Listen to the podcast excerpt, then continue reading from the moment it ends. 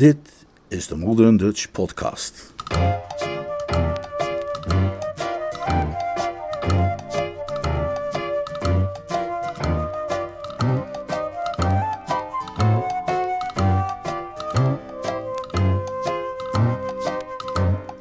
Ja, dit is weer de Modern Dutch Podcast. Het heeft een tijdje geduurd, maar hier zijn we weer met een, uh, een wekelijkse uitzending. Um, voor precies een half jaar, 26 weken. Namelijk van het boek Jill the Reckless. Een boek dat verscheen in Londen in 1921 en een jaar eerder in de Verenigde Staten al onder de titel The Little Warrior. Dit is de eerste Nederlandse vertaling van dit boek. Het is dan ook geen typische Woodhouse, zou je kunnen zeggen. De, niet de, de klucht die je eh, doorgaans verwacht bij hem. Um, er zitten ook eigenlijk niet de bekende personages in. Al is er natuurlijk wel een ondeugende oom die ons uh, doet denken aan um, Lord Ickenham, Kelly Threepwood en dergelijke. En er zijn ook dronesachtige jongelui in. En, en meteen in het eerste hoofdstuk komt inderdaad ook al wel een, boze tante-achtige figuur, model tante Agatha, voor. Maar het is toch een, een, een heel ander boek eigenlijk. De hoofdpersoon is een meisje. Die hoofdpersoon heet Jill. En uh, die maakt ook een echt uh, karakterontwikkeling door. In dat opzicht is het dus, laten we zeggen, een echte roman. En niet het schematisch humoristische werk dat we uh, later van uh, Woodhouse kennen. Het past ook niet in een reeks zoals die van de Jeeves en Wooster verhalen of de blendingsverhalen. Hoogstens zou je kunnen zeggen dat het in een reeks past met een boek als Barmy in Wonderland. Eerder vertaald uh, door Modern Dutch als Klatergoud. En Damsel in Distress. In de Modern Dutch vertaling heet dat Het meisje in de taxi. Daar zou het bij passen. En samen met die, die twee zou je kunnen zeggen is het een reeks van achter de schermen romans. Achter de schermen namelijk van het musicaltheater waar Woodhouse in zijn tijd in de eerste 20, 25 jaar van de, van de vorige eeuw zo'n belangrijke rol heeft gespeeld. Speciaal in dit boek heeft uh, heel erg veel autobiografische ervaringen neergeschreven met betrekking tot het theater. Een echte achter de schermen roman is het zeker. Um, hij komt langzaam op gang, moet ik zeggen. De, de eerste paar hoofdstukken spelen in Londen. En dan denk je een hele tijd lang, waar gaat dit naartoe? Maar dan gaan ze inderdaad, na, op een gegeven moment gaan de hoofdpersonen naar uh, Amerika, naar New York. En dan wordt het, uh, dan wordt het pas echt interessant. Daar gaat Jill bij het theater, mag ik misschien spoilerachtig verklappen. Dan horen we heel erg veel over hoe het daar in die jaren, de, de, de, de succesjaren van Woodhouse in het musicaltheater ook, hoe het er daar toe ging. Ontzettend aardig om dat te lezen hij gaat daar zo ver in en het beschrijven van dat soort dingen dat je zou kunnen zeggen dat sommige hoofdstukken, uh, ik denk met name aan hoofdstuk 11, eigenlijk gewoon weglaten zouden kunnen worden wat de voortgang van het verhaal betreft, maar juist heel erg belangrijk zijn in de beschrijving van het hele theaterwezen in New York in die jaren. Veel plezier met dit boek. Het is vooral ook een interessant tijdsbeeld, met name in de tweede helft van het, van het boek dus. En het is vooral ook een boek waarin we Woodhouse heel goed leren kennen.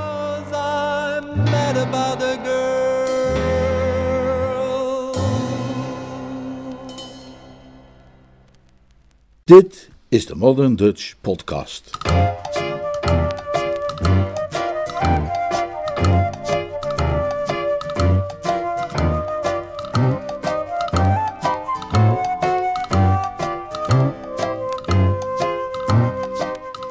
Jill The Musical.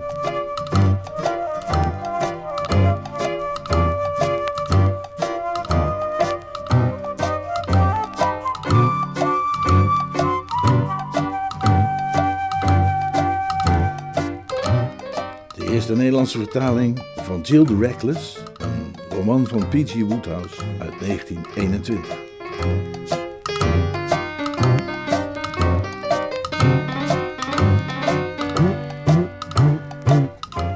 Vertaald en voorgelezen door Leonard Beuger. Hoofdstuk 1a De vloek van de Rooks. Freddie Rook staarde ijzig naar de ontbijttafel. Via een blinkende monocle tuurde hij naar het weerzinwekkende voorwerp dat Barker, zijn trouwe bediende, op zijn bord had gedeponeerd. Barker! Zijn stem klonk gepijnigd. Ja. Wat, wat, wat is dit? Gepocheerd ei. Ja. Met een stille huivering wendde Freddy zijn ogen af. Het ziet eruit als een oude tante van mij, zei hij. Haal weg dat ding. Hij stond op, sloeg zijn kamerjas om zijn lange benen en ging voor de open haard staan. Vanuit deze positie overzag hij de kamer, zijn schouders tegen de schoorsteenmantel, zijn kuiten tegen het vonkenscherm gedrukt. Dit was een vrolijke oase in een kille en mistige wereld, de typische ontbijtkamer van een Londense vrijgezel. De muren waren van een rustgevend grijs en de tafel, gedekt voor twee, vormde een aangename compositie in zilver en wit.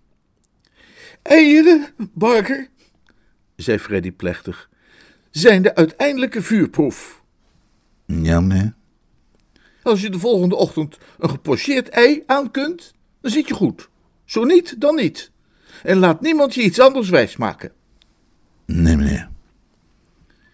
Freddy drukte de palm van zijn hand tegen zijn voorhoofd en zuchtte. Ja, nou, het lijkt er dus op dat ik gisteravond nogal eh, uitbundig feest heb gevierd. Ik ben wellicht een tikje aangeschoten geraakt. Ja, niet echt toeter misschien, maar ontegenzeggelijk aangeschoten. Maakte ik erg veel lawaai toen ik thuis kwam? Nee, meneer. U was heel stil. Ah, hm. is een verdomd slecht teken. Freddy liep naar de tafel en schonk zichzelf een kop koffie in. De room staat rechts van u, meneer, zei de behulpzame baker. Nou, die mag dan daar blijven staan, wat mij betreft. Café noir voor mij vanmorgen. Zo, zo noir als het maar potverdorie kan. Freddy trok zich terug bij de haard en nipte voorzichtig aan zijn koffie. Voor zover ik me kan herinneren, was het de verjaardag van Ronnie Devereaux of, of zo iemand. Die van Mr. Martin, denk ik dat u zei, meneer. Ja, nee, dat is waar ook. De verjaardag van L.G. Martin. En, en, en, Ronnie en ik waren de gasten. Het komt, komt allemaal weer terug. Ik had graag gezien dat Derek was meegegaan om deel te nemen aan de festiviteiten. Hij heeft Ronnie nog nooit ontmoet, maar hij heeft ervan afgezien. En terecht. Een kerel in zijn positie heeft zo zijn verantwoordelijkheden. Als lid van het parlement en weet ik wat. En bovendien, zei Freddy ernstig en onderstreepte zijn woorden met een zwaai van zijn lepel. Bovendien is hij verloofd. Vergeet dat even niet, Barker. Ik doe er mijn best op, meneer. Soms, zei Freddy, zou ik willen dat ik ook verloofd was en ging trouwen. Soms zou ik willen dat ik een lief meisje had om over me te waken. En nee, nee, nee, toch niet, verdorie. Ik, ik, ik zou er helemaal eng voor worden, nee. Uh, is er Derek al wakker, Barker?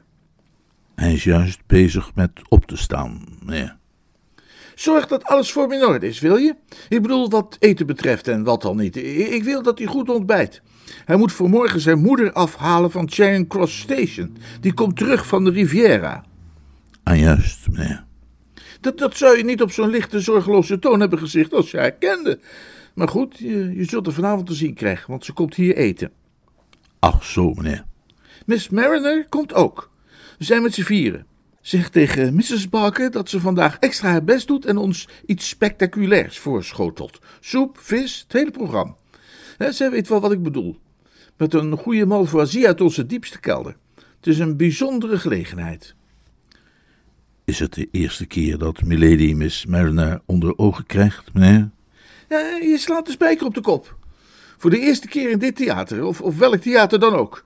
Een reden voor ons allemaal om te hulp te schieten en hier een succes van te maken. Ik weet zeker dat Mrs. Barker haar uiterste best zal doen, meneer. Barker liep naar de deur met het versmade ei en stapte even opzij om een lange, goed gebouwde man van een jaar of dertig binnen te laten. Goedemorgen, Sir Derek. Morgen, Barker.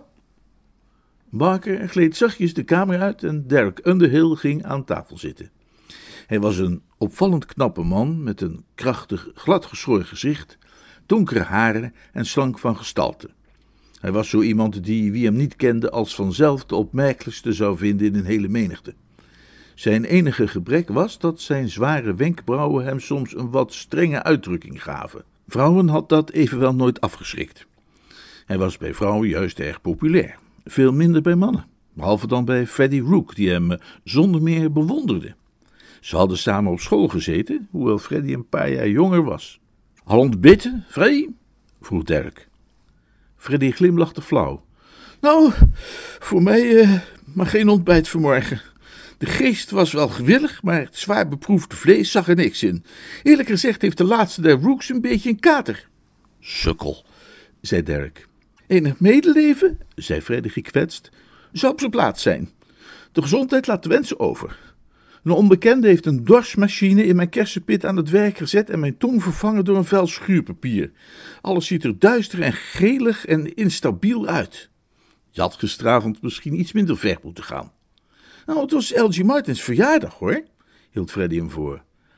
Ik zo'n sukkel was als L.G. Martin, zei Dirk, zou ik maar liever stilhouden dat ik überhaupt geboren was. Dan zou ik bepaald niet mee te koop lopen. Hij schepte zichzelf een ferme portie kedgerie op. Freddy bekeek het met een mengeling van walging en jaloezie.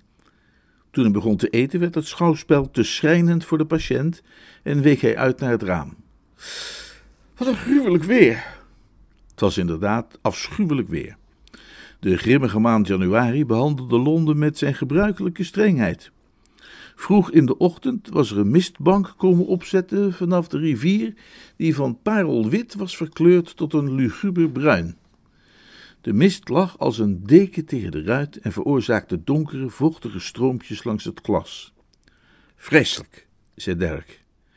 Nou, je moeder Strijn zal wel te laat aankomen. Ja, verdomd vervelend. Het is op zich al een snet klusje mensen van de trein te moeten halen, ook zonder dat je een uur op een dochterstation hoeft rond te hangen. En braaf oude mens wordt gegarandeerd ook nog knap chagrijnig, vreesde ik, vervolgde Freddy, als ze zoveel vertraging heeft. Hij kuierde terug naar de open haard en leunde peinzend met zijn schouders tegen de schoorsteenmantel. Ik neem aan dat jij geschreven hebt over Jill? Tuurlijk, dat uh, denk ik waarom ze komt. Trouwens, hij die kaartjes voor dat stuk vanavond? Ja, drie, drie stoelen naast elkaar en één een eind verderop.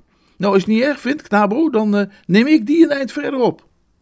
Dirk, die zijn catcherie inmiddels op had en nu Freddy's uitzicht aan het bederven was met toast en marmelade, lachte.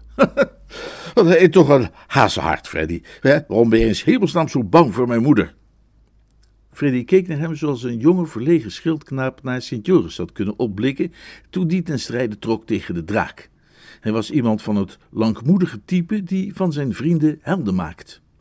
Vroeger, toen hij in Winchester zijn knechtje was geweest, zoals dat ging op kostschool, had hij Dirk de meest geweldige figuur gevonden die er bestond, en die mening bezat hij nog steeds.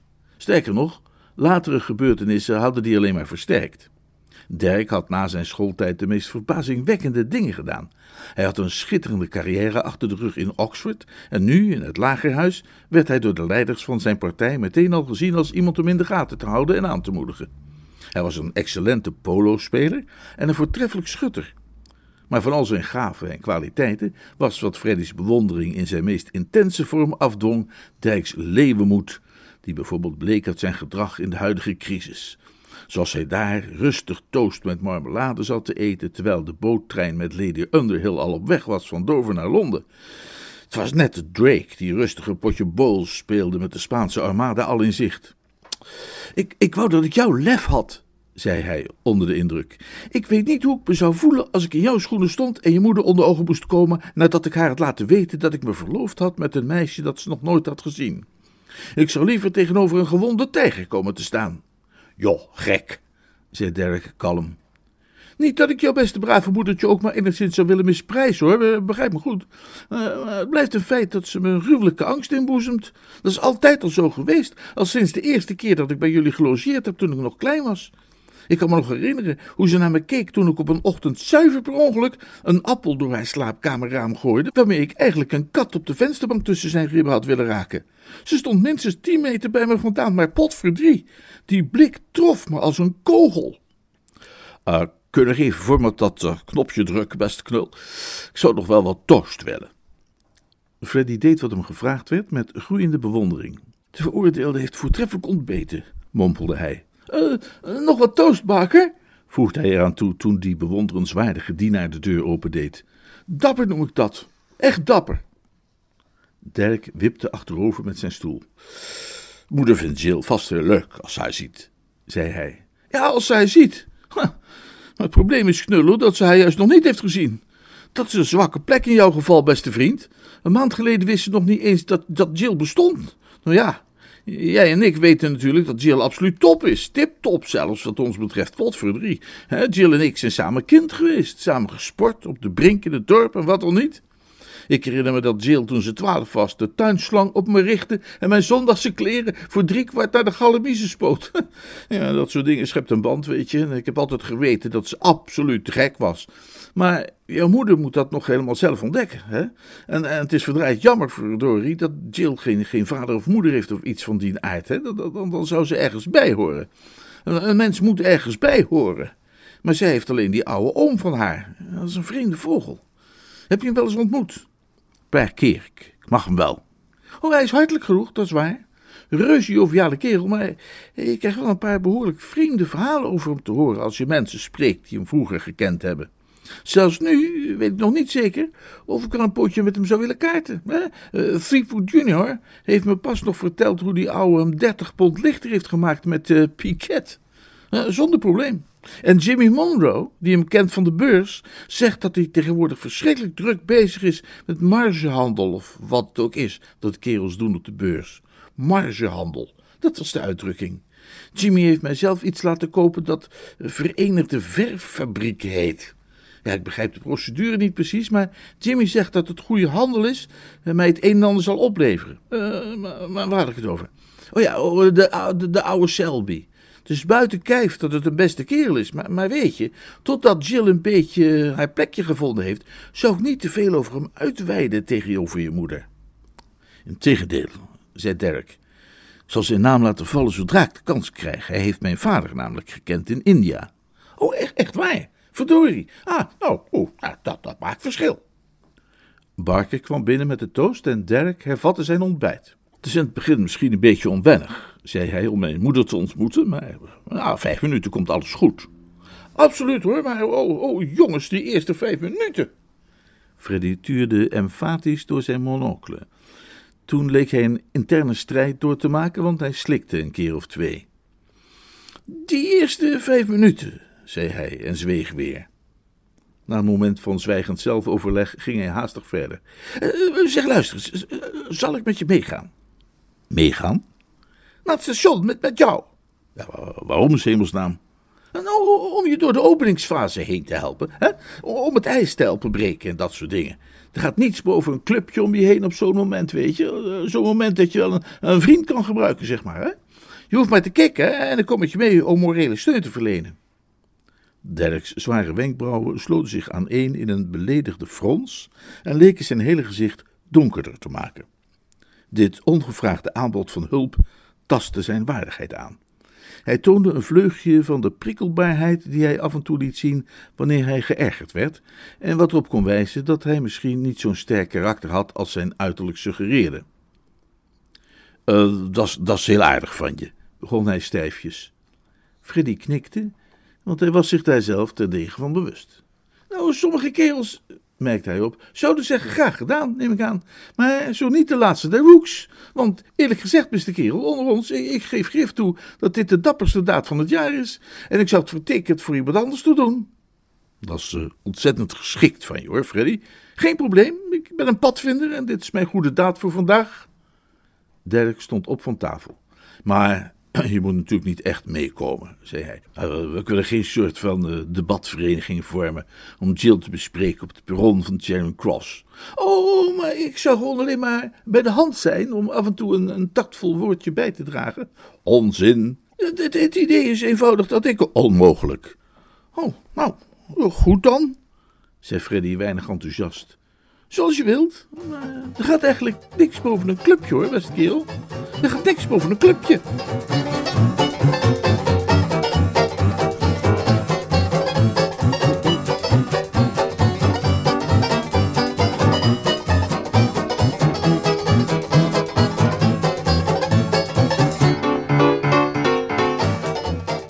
Derek Underhill gooide de peuk van zijn sigaar op de grond en grondde geërgerd.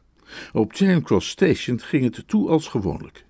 Kruiers koersten heen en weer met karretjes vol bagage zonder op of om te kijken. Vertraagde treinen kwamen binnenrijden, blij dat ze thuis waren, terwijl anderen minder fortuinlijk met tegenzin door de duisternis naar buiten sjok, sjok, sjokten, waar ze in een inferno van losbarstende mistsignalen uit het zicht verdwenen. Want buiten mist het nog steeds. De lucht was ruig en koud en smaakte koperachtig. Op straat bewoog het verkeer zich in een begrafenistempo, begeleid door heese kreten en het incidentele geluid van een botsing. Heel even had de zon zich een weg gebaand door de vette nevel en was als een grote rode sinaasappel aan de hemel verschenen, maar nu was alles weer duisternis en ongemak, vermengd met die vreemde suggestie van mysterie en romantiek, die de enige eigenschap is die een Londense mist aanvaardbaar maakt. Die mist en het wachten hadden hun uitwerking op Dirk gehad. De vastberaden houding die hij aan de ontbijttafel aan Freddy had getoond, was sinds zijn aankomst op het station weggesmolten en hij voelde zich nerveus bij het vooruitzicht van de komende ontmoeting. Kalm als hij in de ogen van Freddy had geleken en dapper als hij had gesproken, was Dirk in het diepst van zijn hart bang van zijn moeder. Er zijn mannen, en Dirk Underhill was er een van, die de kinderkamer nooit helemaal hebben kunnen verlaten. Ze kunnen al het kinderlijke achter zich hebben gelaten en in de wereld rijkdom en succes hebben verworven, maar de hand die ooit hun wieg deed schommelen, regeert nog steeds hun leven. Dirk draaide zich om voor een volgende slentering over het perron, maar hield halverwege zijn pas stil. Met een stralende blik boven de kraag van zijn geruite overjas kwam Freddy Rook, een en al behulpzaamheid en toewijding, op hem toegelopen, gelijk een vriend die meer aankleefde dan een broeder. Als een al te aanhankelijke hond die naar huis gestuurd stilletjes door steegjes en zijpaden sluipt, om hoekjes gluurt en zich achter lantaarnpalen verbergt, was de trouwe Freddy hem toch gevolgd. En om Derks ongemak te vervolmaken, werd hij vergezeld door zijn twee onafscheidelijke bondgenoten, Ronnie Devereaux en L.G. Martin. Zo, ouwe jongen, zei Freddy, terwijl hij Dirk bemoedigend op de schouder klopte. Daar zijn we dan tenslotte. Hè? Je, je zei wel dat ik niet mee moest komen en zo, maar ik wist dat je het niet echt meende. Hè? Ik heb er nog even over nagedacht toen je weg was en vond dat het een misselijke streek zou zijn je in de steek te laten, juist als je me het hardst nodig had. Ik hoop dat je het niet erg vindt dat ik Ronnie en Elgie heb meegesleept. Punt was dat ik er nogal tegenop zag. Jouw teerbeminde moeder werkt altijd nogal verlammend op mijn hele zenuwstelsel, zoals je weet. Dus ik heb die twee ook ingehuurd. Ik kwam ze tegen op Piccadilly, waar ze rondliepen te dwalen op zoek naar de club. En ik heb ze meteen geronseld allebei, waar ze allervriendelijkst op ingingen. We zijn samen verder gesteggeld en hebben nog even een opfrissertje genomen bij die drogisterij aan het begin van de Haymarket. En nu voelen wij ons fris en monter en overal toe bereid. Ik heb de zaak aan ze uitgelegd en ze staan achter je tot de laatste man. Vorm een clubje, beste jongen. Vorm altijd een clubje. Dat is het motto. Daar gaat niets boven. Niets, zei Ronnie. Helemaal niets, zei LG. We helpen je alleen even door de openingsfase heen, zei Freddy. En, en daarna smeren we hem weer. We zorgen dat het gesprek een beetje algemeen blijft, snap je wel? Dat het niet pijnlijk kan worden, zei Ronnie. Dat we een beetje uit de buurt van het gevoelige onderwerp blijven, zei LG. Dat is de truc, zei Freddy. We zullen. Oh, oh, oh, oh, oh daar heb je de trein al. Zijn stem trilde, want zelfs in de geruststellende aanwezigheid van zijn twee bondgenoten voelde hij zich bij dit soort beproeving niet echt op zijn gemak. Hij verzamelde echter manhaftig al zijn krachten. Uh, hou je haaks, hè jongens, sprak hij moedig. Hand in hand, kameraden. Wij staan paraat, zei Ronnie Devereaux. Mijn dop, dop, dop, dop, zei L.G. Martin.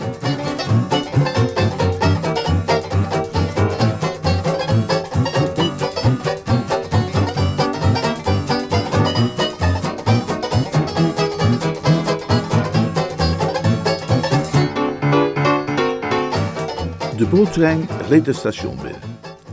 Bellen rinkelden, locomotieven bliezen stoom af Kruiers schreeuwden, bagagekarretjes radelden over het perron. De trein begon leeg te lopen. Hier stapten mensen alleen uit, of twee aan twee, ginds in een gestage stroom. De meeste reizigers oogden slapjes en uitgeput en zagen nog wat bleek na een nogal ruwe oversteek van het kanaal. Vrijwel de enige uitzondering op de algemene toestand van verval was de dame met het adelaarsgezicht in de lange bruine mantel die nu breed uit midden op het perron stond en een onderdanig dienstmeisje toesprak met een stem die door de troosteloze ruimte sneed als een stalen mes. Net als de andere reizigers zag ze nogal bleek, maar ze hield resoluut stand. Niemand had uit Lady Underhill's houding kunnen afleiden dat het massieve perron onder haar voeten leek te deinen als het dek van een schip op volle zee. Dirk stapte op haar af, zich akelig bewust van de aanwezigheid van Freddy, Ronnie en Algie, die om hem heen dartelden. Ha, moeder, daar ben je eindelijk. Ha, Dirk! Dirk kuste zijn moeder. Freddy, Ronnie en Algie schuifelden dichterbij als een stel waakzame luipaarden. Freddy, met de uitdrukking van iemand die een reeds verloren hoop koestert, bewoog zijn ademsappel verschillende keren stevig op en neer, alvorens te spreken. Uh, uh, uh, hoe maakt u het, Lady Underhill? Hoe maakt u het, Mr. Rook? Lady Underhill boog stijfjes en vruchteloos. Ze was niet erg gesteld op de laatste der Rooks. Ze veronderstelde dat de Almachtige er een wijze bedoeling mee had gehad toen hij Freddy schiep, maar die bedoeling was voor haar altijd ondoorgrondelijk geweest. Mag ik, mag, mag, ik u mijn vrienden voorstellen, Lady Underhill? Mr. Devereaux? Aangenaam, zei Ronnie beleefd. Uh, Mr. Martin? Zeer vereerd, zei Algie met ouderwetse welgemanierdheid. Lady Underhill bekeek dit gepeupel met ijskoude blik. Maakt u het? Komt u ook iemand van de trein halen? Ik, uh, ik hij, uh, nou ja, uh... Deze vrouw gaf Freddy altijd een gevoel alsof hij van zijn ingewanden werd ontdaan door een onhandige amateur. Hij wilde dat hij de bevelen van zijn betere ik had genegeerd en op zijn knusse kamer in het Albany was gebleven en Derek dit zaakje alleen had laten afhandelen. Ik, uh, wij uh, zijn meegekomen om u af te halen, uh, weet u wel? Oh, is dat zo? Maar dat is bijzonder vriendelijk van u. Ach, wel nee. Het leek ons een goed idee u welkom thuis te heten op de oude woonstee zei Ronnie met een brede glimlach. Plezierig toch, zei Algie. Hij trok zijn sigarenkoker tevoorschijn en haalde er een formidabele torpedovormige Havana uit. Hij voelde zich geweldig op zijn gemak en begreep niet waarom Freddy zo'n drukte had gemaakt over een ontmoeting met deze vriendelijke oude dame. Je vindt het toch niet erg als ik rook, hè? Dan lucht is een beetje rauw vandaag, dat slaat op de longen. Derek ergerde zich aan dit verschrikkelijke gedoe zonder er iets aan te kunnen doen. Deze ongevraagde hulptroepen maakten een toch al lastige situatie nog duizend keer erger. Hij was een scherper waarnemer dan de onervaren Mr. Martin en merkte de strakke lijnen op rond zijn moeders mond en herkende ze als het alarmsignaal dat ze in feite vormde. Hij probeerde haar af te leiden met luchtig gebabbel, maar koos een wat ongelukkig onderwerp. Um, hoe was je overtocht, uh, moeder? Lady Underhill kromp ineen. Een tochtstroom had de geur van Algie's sigaar langs haar neusgaten geblazen. Ze sloot haar ogen en haar gezicht werd nog een tint bleker. Freddy zag het en kreeg nogal medelijden met het arme oude mens. Ze was natuurlijk een echte plaag en een gruwelijke gifkikker, maar even goed, oordeelde hij op humane wijze, was het beklagenswaardig dat ze er nog zo zeezoek uitzag. Hij kwam tot de conclusie dat het misschien goed zou zijn als ze even iets zou eten. Haar gedachten moesten een ogenblik worden afgeleid tot ze in een restaurant achter een kom soep kon worden neergezet. Uh, zeker een beetje ruwe zee, denk ik, of niet? galmde hij met een stem die Lady Underhill's zenuwstelsel van boven tot onder langs liep als een elektrische naald. Ik was al bang dat u het behoorlijk zwaar zou krijgen toen ik die weersvoorspelling in de kant zag staan. Dat schip zal wel aardig tekeer zijn gegaan, hè? Lady Underhill slaakte een zwak gekreun. Het viel Freddy op dat ze er behoorlijk getergd uitzag, zelfs nog een stuk getergder dan even daarvoor. Ja, het is iets verwonderlijks, hè, met die oversteek van het kanaal, zei Algie Martin peinzend, terwijl hij een verfrissende wolk sigarenrook uitblies. Ah, ik heb kerels gekend die met het grootste plezier overal ter wereld hebben rondgevaren, in een zeilschip rond Kaap Hoorn en al dat soort dingen meer, maar die kotsmisselijk werden als ze het kanaal moesten oversteken. Absoluut kotsmisselijk. Geen idee waarom. Helemaal, maar zo is het. Ja, dat heb ik zelf ook. beaamde Ronnie Devereaux. Op dat verdomde tochtje van Calais naar hier gaat het elke keer weer mis. Ik ben meteen weer de klos. Ik ga boord tot mijn nek volgepopt met zeeziektepillen. Ervan overtuigd dat het me deze keer probleemloos gaat lukken. Maar na tien minuten ben ik alweer uitgeteld. En het volgende dat ik weet is dat iemand zegt: Kijk eens aan, we zijn weer in Dover. Mij gaat dat nou net zo, zei Freddy, opgetogen over de eenvoudige, vlotte manier waarop het gesprek verliep. Of het nu die hete, vettige lucht van die motor is. Nou, nee, het zijn niet die uh, motoren, hoor, riep Ronnie Devereaux tegen. Dat kan eenvoudig niet. Ik, ik hou zelfs wel van de geur van motoren. Hier op het station bijvoorbeeld stinkt het ook behoorlijk naar smeerolie, maar die lucht vind ik gewoon lekker om op te snuiven. Hij haalde diep adem door zijn neus. Nee, het moet iets anders zijn. Ronnie heeft gelijk, zei LG behulpzaam. Het zijn niet de motoren, het is die boot zelf. Die gaat maar op en neer en op en neer en op en neer. Hij pakte zijn sigaar over in zijn linkerhand om met zijn rechter een levendige illustratie te kunnen geven van een veerboot op de golven van het kanaal. Op en neer en op en neer en op en neer. Lady Underhill, die haar ogen had opengedaan, had een uitstekend zicht op de voorstelling en deed haar ogen snel weer dicht. Houd toch op, snauwde ze. Nou, ik zei alleen maar. Houd toch op! Oh, goed hoor. Lady Underhill worstelde met zichzelf. Ze was een vrouw met een enorme wilskracht en gewend om de zwakheden van het vlees steeds de baas te zijn. Na een tijdje opende ze haar ogen opnieuw. Ze had zichzelf gedwongen tegen de waarnemingen van haar zintuigen in te erkennen dat het een perron was waarop ze stond en niet het dek van een schip. Het bleef een ogenblik stil. Algie, afgebluft, was tijdelijk uitgeschakeld en ook zijn vrienden hadden even niets op te merken. Ik vrees dat je een zware reis hebt gehad, moeder, zei Dirk. Trein kwam erg laat aan. Ja, treinziekte, zei Elgie, die weer wat was bijgekomen. Is ook zoiets waar veel mensen last van hebben. Maar zelf heb ik dat nooit zo begrepen. Ik heb nog nooit een spatje last gehad hoor, van de treinziekte, zei Ronnie. Oh, ik wel, zei Freddy. Ik heb me vaak beroerd gevoeld in de trein. Dan, dan zweven de vlekken voor mijn ogen. Ik krijg een soort deinend gevoel. Hè? Nou, dan wordt alles zwart. Mr. Rook! Huh? Zou het zeer op prijs stellen wanneer u dat soort persoonlijke informatie zou willen bewaren voor de oren van uw medisch adviseur.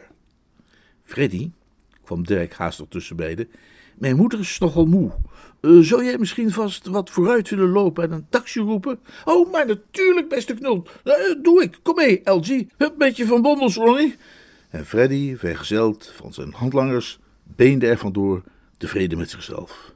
Hij had, zo voelde hij, geholpen het ijs voor Dirk te breken en had hem veilig door die lastige openingsfase heen geholpen. Nu kon hij er zo dadelijk met een gerust hart vandoor gaan om een hapje te eten.